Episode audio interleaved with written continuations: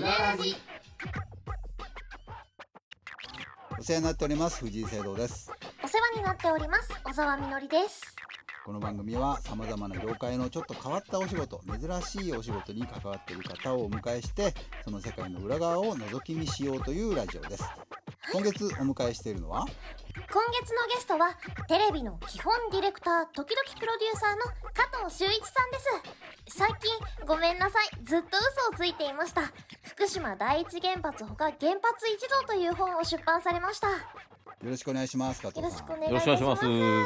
すはい。で前回もうねバラエティもうザ・バラエティに日本テレビといえばまあバラエティも有名ですからそこのもう王道で育ってきた方が、はいえー一回まあラジオ日本に行って戻ってなぜか NNN ドキュメントというこれはい老舗ですよね、加藤さん日テレの中そうです。あのね、えー1970年にあの第1回目があって、うんえー丸丸50年を迎50うんえ、日本テレビ3個さん、えー、と、焦点3分間クッキングほう NNN ドキュメントっていうわあすごいすごいすそうなんです。ごいですよねだけど、まあドキュメンタリーだからなかなかねこう興味のある回は見るけどもなんか流れで見るって感じでもないからね、あのあふ不遇な時間に追いやられたりなんかしてるんではすいけだんだどもん遅くなっていく。ねでもずっと続けてるすごいあのファンが多い番組ですけどもこれ突然こういうところに行くとどディレクターはどう戸惑うものなんですか加藤さんは。あのね、僕ね、あの、新入社員の面接の時に、うん、ウルトラクイズと 11PM と NNN ドキュメンタリーがやりたいって言っておー会社に来たんですよ。あそうなんですか。うん、でこれ全部できたんですけど、うんあの実際はねウルトラクイズっていうのがうん、人間ドキュメンタリーなんですねあれそうなんですよねあれってね。あうん負けていく様をうんディレクターとして見てて、うんはいその負ける帰る前にふふっと笑ったりするんですよね。うんうんうん、でなんで今笑ったのかなって言ったら有給休暇ももうなくなるしうん帰るのか俺って思ってふっと笑ったりするそういうところをこうカメラで切り取っていくんでう、んうん、でしかもあのカメラを止めるなって映画あったじゃないですか。ありましたね。うんつまり挑戦者がバスに乗って着いたらカメラを回したら、うん敗者が一人負けて、うんえー勝者が去ってって、うんうんそれまで絶対カメラを止めるなっていうルールだったんですね、つあまありそうなんですか。追い込んで追い込んで、うん一人っぽっちになって、うんえー置き去りにされうて、ん罰ゲームを受けて帰っていくまでっていうのうをんドキュメンタリーとして僕らが教わってきたので、うんうんうん、まああ、ードキュドキュメントの畑行ってもそこのところをきちんと持ってれば、うんあのちゃんとできるんじゃないかなと思って行ったんで戸惑いはなかったです。ああなるほどね。ははい、あのーやっぱりそのウルトラクイズがなんで受けたかっていうと、知識クイズじゃなかったからなわけで、でそこで、まあ、素人さんをね前回もちょっと言いましたけども素人さんを使ってそういう映像を撮るときにすごいなんだろうそこに人間味があふれる、ね、ところを人はドキュメントとして半分見てんですよねあの番組ってきっとね。そうですね。あううんん、だからそういうのがあったからそのまあ硬派のドキュメンタリー番組ではありますけども結局そのななんだろうな、えー人に見せるために切り取るってことは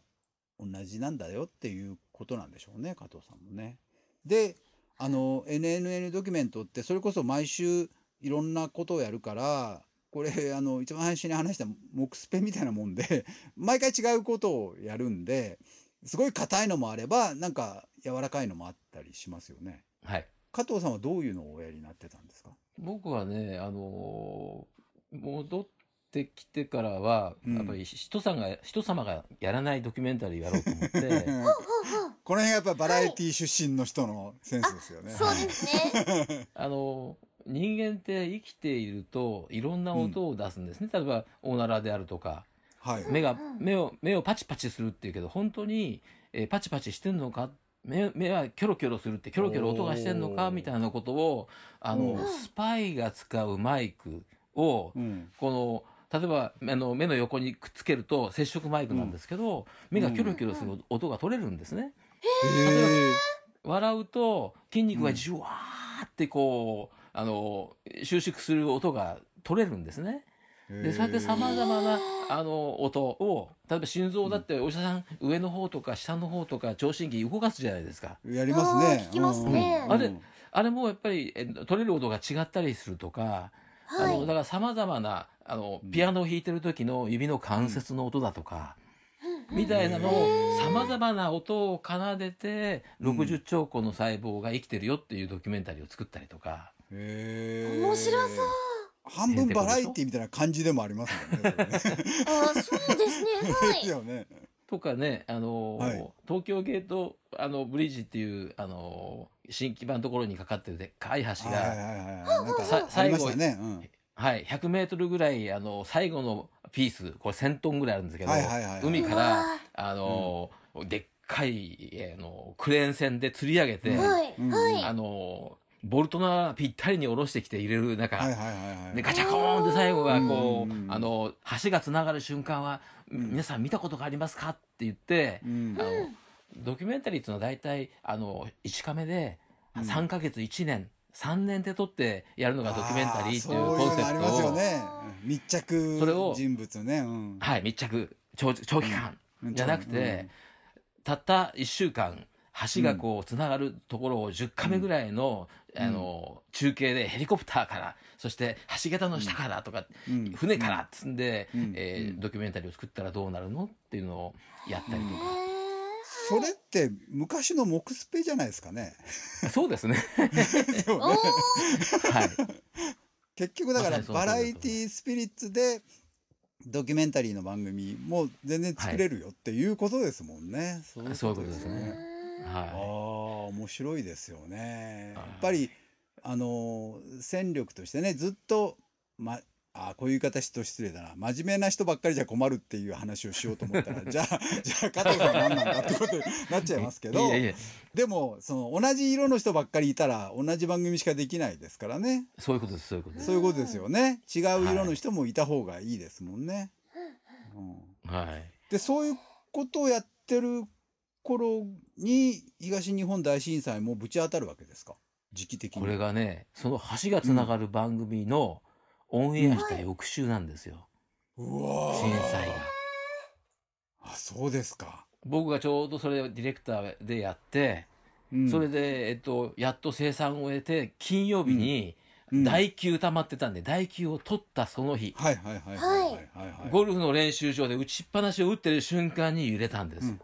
おお、金曜の2時40何分でしたもんね。すごいタイミン確グかにそうですよね。うん。うんうん。はいそうするとあれはもう、まあ、テレビマンは当然そうでしょうけども報道の人間としても、まあ、すぐ動かなきゃいけないわけでしょはいそうですそれはすぐ局に行ったりとかそういうことですかはい、あのすぐ戻って、まあ、あの家族の安全が確認できたんだけあーまど、あねはいはい移動手段がやっぱり止まってるので、そうそう止まってましたね、えーあーそうでしたねうん、それでまあえっと局下の指示は、まあ、僕、うんいつもディレクターでカメラ持ってたんであの時、うんうんうんその周辺でまず撮れるものああなるほどなるほど、うんうんうんおーでで行ったのが僕あの、でえっと、ディズニーランドの近くで住んでんで、うんうん、ははいいすぐにディズニーランドにあの行ったんですよ。はいはいはいうんだはからい液状化で車がいっぱい沈んでいてああ千葉は液状化しましたもんねあー確かにニュースねで見ましたうんそれであのみんなお父さんが子供を肩車して、えー水びしょびしょになりながら車までやってきおうおうおうてうんでうん帰れる人は帰るけど、まあ、前がへあの沈んじゃってたりすると帰れなかったりとかっていうのうをん一生懸命撮影したんですけうんどおううんそれはオクラになりました。なぜかというとお津波で亡くなった人のニュースがそれからずっとこう、えー延々続いたものでディズニーランドのその車が沈んだ話ぐらいでうはんそんな、ね、使える時期じゃなかったですからね。なるほどよりハードなニュースがどっとね押し寄せた時期ですもんね、はいで、はいあの福島のドーンと爆発したりとかそういう時でしたから。はいはいまあねあのそそれに比べればねそ軽いニュースってことになっちゃうんですけどもね、でまあ、当事者は大変ですけどもね。ははいいへーそれからじゃあもう NNN ドキュメントはもうてんやわんやなんじゃないですかそっからの時期。そうです。もう当時、まあ、東京の方にいた人たちで、その、うんえー週の金曜日でしたから日曜日のものを差し替えて、うんうんうん。あの報道特番みあ、たいそなうかそうか。うん日曜の夜中ですもんね。えーはいオンエアがね。はい。あ1本目だけは報道特番みたいな形で、えっとまあうん NNN のドキュメント班がやりうん。それうんうでそその次週からはあの、まあ、うん。普通の NNN ドキュメントとして、えーうんなるべくたくさんやっていこうという形で1年が始まったわけですね。あああ。それはでも、当初は本当に大変だったから、まあ、毎回そういう番組ですよね。さ最初の頃って。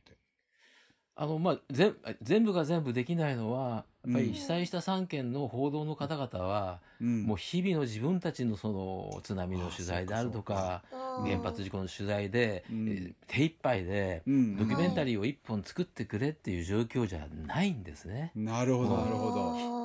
各局非常事態でしたから。うんうんでも NN ドキュメントとしては、うんうん。うんあ、のできるだけ本数出していいってあげたいなということもありうん。はいだ例えばその津波に飲まれたおかみっていうのを岩手県のやった時はう、ん。素材をどんどんこっちに送ってもらってうん。僕とよくやる編集マンと2人でうん。あらへんを作って待っててあうんげる。うんそうすると放送、あののその週だけそのディレクターがすっ飛んできて、うん。。はいいまあ、ざっくりこうやってあのあれにしてるんだけどどうって言って、でそこからそのディレクターのあの、まあ、意見をなるべく聞きながらダーッとうんこうんう作品にしていくみたいなその、うん荒療治をしながらあうーんうん。本数をかさ重ねていったって感じですかね。なるほどね。あーやんなきゃいけないけどマンパワーがない時期っていうことですもんね。うんはいすごいな。何本ぐらい作ったんだそれ。あのあれはネット局と一緒に作るんですよね。NNN そういうことですそういうこそとうで。ですすよね。はい、日テレのまあ日テレも作りますけども系列局の素材とかも、おオンエアするという枠ですもんね。うん。はい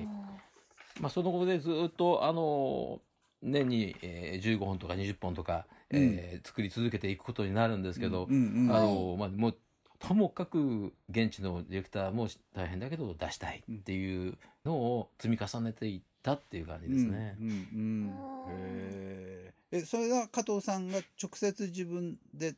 その企画したものとかはないんですかそれはあるんですあだからその原発ものは全部僕が自分で企画したもので、か、はいはいはいはあそれーからそれ以外にも僕が一番最初にディレクターをやったのは、い。うんはいあのウルウルトラクイズのカメラマンメインカメラマンが、はいはあい。の震災の前の年に福島県に移住したんですね。おーしかもおー20キロ圏のすぐ出たとこだったんですよ。おあーー原発から20キロ圏は避難になってたんだけど、避難しないでいい20キロちょっと外れたところに、なるほどなるほど。たまたま移住していて、たまたうんま彼もやっぱカメラマねンだから自分のカメラでその後撮って撮って撮りまくるんですね。そりゃそうですよでねもプロですからね。出しどころろがないから、うんあはいの、周一お前が、あの、この素材使ってなんかやるんだったら素材は全部提供してやるっていうので、はい僕は福島に行かずして、えー在住カメラマンが見つめた見つめ続けた福島っていうのをおーえあーー N ドキュで1時間作りましたあーそすれごいそれがね最初の受賞で NNN が年間で選ぶやつの優秀賞っていうのをいただいて、すごいすごいですよね。あはいのウルウルトラクイズの縁がこんなところでっていう感じですもんあーね。そうですねそういうことなんですよ、ね、そうですよね。はで普通ならね密着で誰かがい張り付かなきゃいけないことなんだけどそこがうんね、着せずしてうまくできたっていうことですもんね。い、そうですねえー、やっぱりいろいろやっておくもんですね仕事 って。いや特にそう思いますもんだって。じゃあもうその1年間のあの NNA ドキュメントスタッフっていうのはもうななんていうの休みもなくヘトヘトな感じですかそうですねあの全部が全部その、ね、年間50本ぐらいあるんですけどですよね。 50, 50本をさすがにあの震災ものではできませんからそうじゃないものもこう,、はいはいはいこう混ぜていかないといけないまのずだで、から、うんはいまあともかく最初の1年目はもうちょっとえボロボロボロになる感じでしたね。でしょうね。はいあー大変だ。でそれがその賞を得たっていうことなんですか。えっ、とギャラクシー賞報道活動活動もえこれはね、さえっと3年間分ぐらいのこうまとめて、えーえー、さん31本もこの期間にやりましたよということが、まあ、評価されたというああなるこほとどですね。ね。おーはい。そのハードな中でも頑張って31本はい作りましたよっていうことですね。はい。津波もそあれり、はあれだよ原ね発もあり、うん、大川小学校もあり、あの現場としては作るの大変だって分かってるから、よく頑張ってっていうのが分かるんでしょうね。そのねそうでしょうね。ですよねはい。うんえドキュメンタリーを撮っててそれはディレクターとしてですかプロデューサーとしてディレクターですかあの、放送活動部門っていうのはもうネット局さんも含めて全体としてもらったものですから、全部はい全員でもらったっていうことですね。そういうことですねなるほど。ねはい。ああこういうのってやっ僕僕はまあ普段からああの別に賞とは無縁で生きてるんですけどもやっぱり誰かがこう賞をあげてこう認めてああげないと忘れ去られちゃったりするじゃないですか頑張ったねって誰かに言ってもらいたいこともありますもんねだってね。うん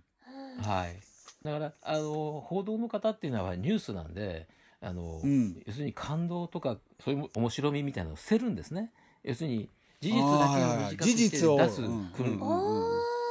訓練をしてる人たちなんで、うんあの、うんうんはい僕らウルトラクイズでやったようなことは、あの、うん習って育ってきていないんですよ。なるほどなるほ例どえなばるほうどんと奥さんが津波に流された遺体が、うんあの出てこられない、うんうんでご主人が潜水婦の資格を取って、うんそれから何年も、えー奥さんを探し続けているっていう話があるとしした時に、今日も活動して浜辺にたくさんの衣うん衣類がこうあ並べられましたっていう時に、うんあのそのお父さんは何を探すんだろうかうんうんうん奥さんは銀行員だった、うん制服を着ていたうん制服は紺色だ、うん制服はないかなんか似たようなのがあった、そしたら、うんえっと、裏側のネームうんを探すんじゃないか、うんみたいなうんうんうんうんナレーションは、うんあの報道記者から出てこないんですね。そうですよね。あそういうとこをろを僕なんかが足して差し上げて、うんあの皆さんの心に届くようにしてあげるみたいな、あの協力をたくさんしました。なるほどね。あはの報道とか情報というのとドキュメンタリー番組の違いってそういうところなんでしょうね。うんうん、そうですね。うんでそうやって加藤さんが今度はもうこの流れの中で原発関連の番組をどんどん作ってどんどん賞をもらっていくっていうことになるわけですけども、えーはいこの続きは次回伺いましょう。はい。今回のゲストさんはテレビの基本ディレクター時々プロデューサーの加藤修一さんでしたこの続きはまた次回お楽しみに番組からプレゼントのお知らせです今からお伝えするアドレスに「うららじプレゼント」と件名を入れてメールしていただいた方の中から抽選で3名様に今月のゲスト加藤修一さんの新刊「ごめんなさいずっと嘘をついてきました福島第一原発ほか原発一同」をプレゼントしますメールアドレスは「info アットマーク febe.jp info アットマーク phoebe.jp こちらまでご応募ください応募締め切りは2021年4月30日まで当選はお寄せいただいたメールアドレスに5月上旬頃お知らせします皆様のご応募お待ちしてます